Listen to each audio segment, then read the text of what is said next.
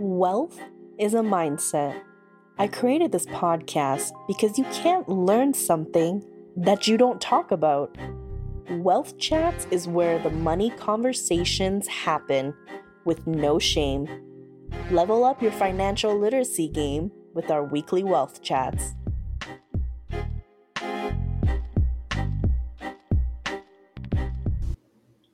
Welcome back, 99% Tribe. What does wealth look like for you? You've likely heard this more than once, and not just from me, because we all want to challenge this type of thinking the wealth coaches, money mindset coaches, the educators, and there's a reason behind it. You've probably heard one of us say this because I know I do with all our students, and that's if you haven't created what wealth looks like for you, you're never going to achieve it because you are always living someone else's definition. You are living a life that is not created by you for you.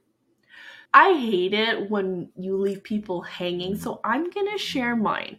And this has changed, of course, over the years, but I thought this one was a good example because I wanted you to see how simple it could be. So, wealth for me is going to the grocery store, picking anything and everything that I want, and not having to worry. Whether that's my credit cards, whether that's, you know, savings, grocery budget, like I don't want a budget. I don't want to be constricted. So, wealth to me is going to a grocery store and picking whatever I want. That joy, the feeling I get is amazing. And, you know, I'm not necessarily proud that it's a few hundred dollars every time. You guys know I love food. If you don't, or if you follow me on Instagram, you definitely know I have a huge love for food, and it is never going to change. So, to me, having fun and having a sense of freedom is being able to go to my local grocery store and buy whatever the fuck it is that I want. Even if it's like every day, I don't care. That to me is one definition. And I'm sharing this with you because it can be simple.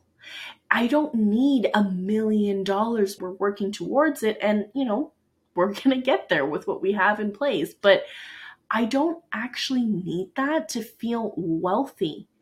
To me, wealth is, like I said, as simple as going to a grocery store and getting whatever it is that I want and never having to worry. I want you to think about what yours is because the lesson that I've learned, and it's taken me two decades to learn, is that 90% of my choices and what I thought were my choices wasn't actually coming from me. What I thought was me making my choices was actually conditioned into me. It was other people's opinions. And it sat so deep that it took me over 20 years to realize that and then to do something about it. Because knowing is one thing. A lot of people know they're broke. A lot of people know they probably should do something with their money if they ever want to retire, if they ever want to stop working a job, or if they ever want to get out of a business. Because if you have no exit plan in your business, you're just working a job, but you don't know it. We aren't taught to think this way, but it goes deeper than that. We aren't taught to even reflect and question our choices. Is it really our choice? I'll be honest, even today, I still have inner childhood trauma and wounds that I still have to work through. Now, I've spent over a decade working through them and I've come a long way, but my journey is not yet done. I still make decisions based on something that has happened in the past. So that's not me. I have had to learn to separate my thoughts from who I am. And I'm sharing this with you guys because I want you to start thinking are there still things in your life that maybe it's not you actually making that choice?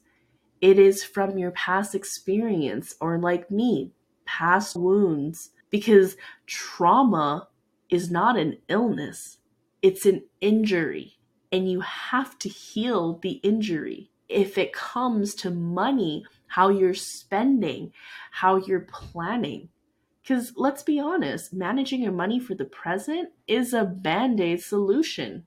Managing your money right now means absolutely nothing because right now is never guaranteed. So if you're looking to have some form of guarantee, you need a foundation. And that wealth foundation is actually what turns into generational wealth. What I want for you is to be able to make an educated choice because it might not be for you right now at this phase in your life, and that's okay. But if you are thinking of it or you're starting to go down that journey, I want to be there to help you, to support you. I am the partner that's in the trenches with you. And all I want for you is to be able to make that choice yourself. Start simple, start small, start easy. Remember, my definition of wealth be able to go to the grocery store and buy anything that I want. Start creating the life that you want. I give you full permission to. And I want you to give yourself permission to do so. Until next time, guys, go kick some ass. This has been Wealth Chats, where the money conversations happen with no shame. Level up your financial literacy game with us each week as we dive deeper into the wealth mindset Join our free Facebook group as well Financial Literacy for the 99%. Make sure to like and subscribe for more. Take care.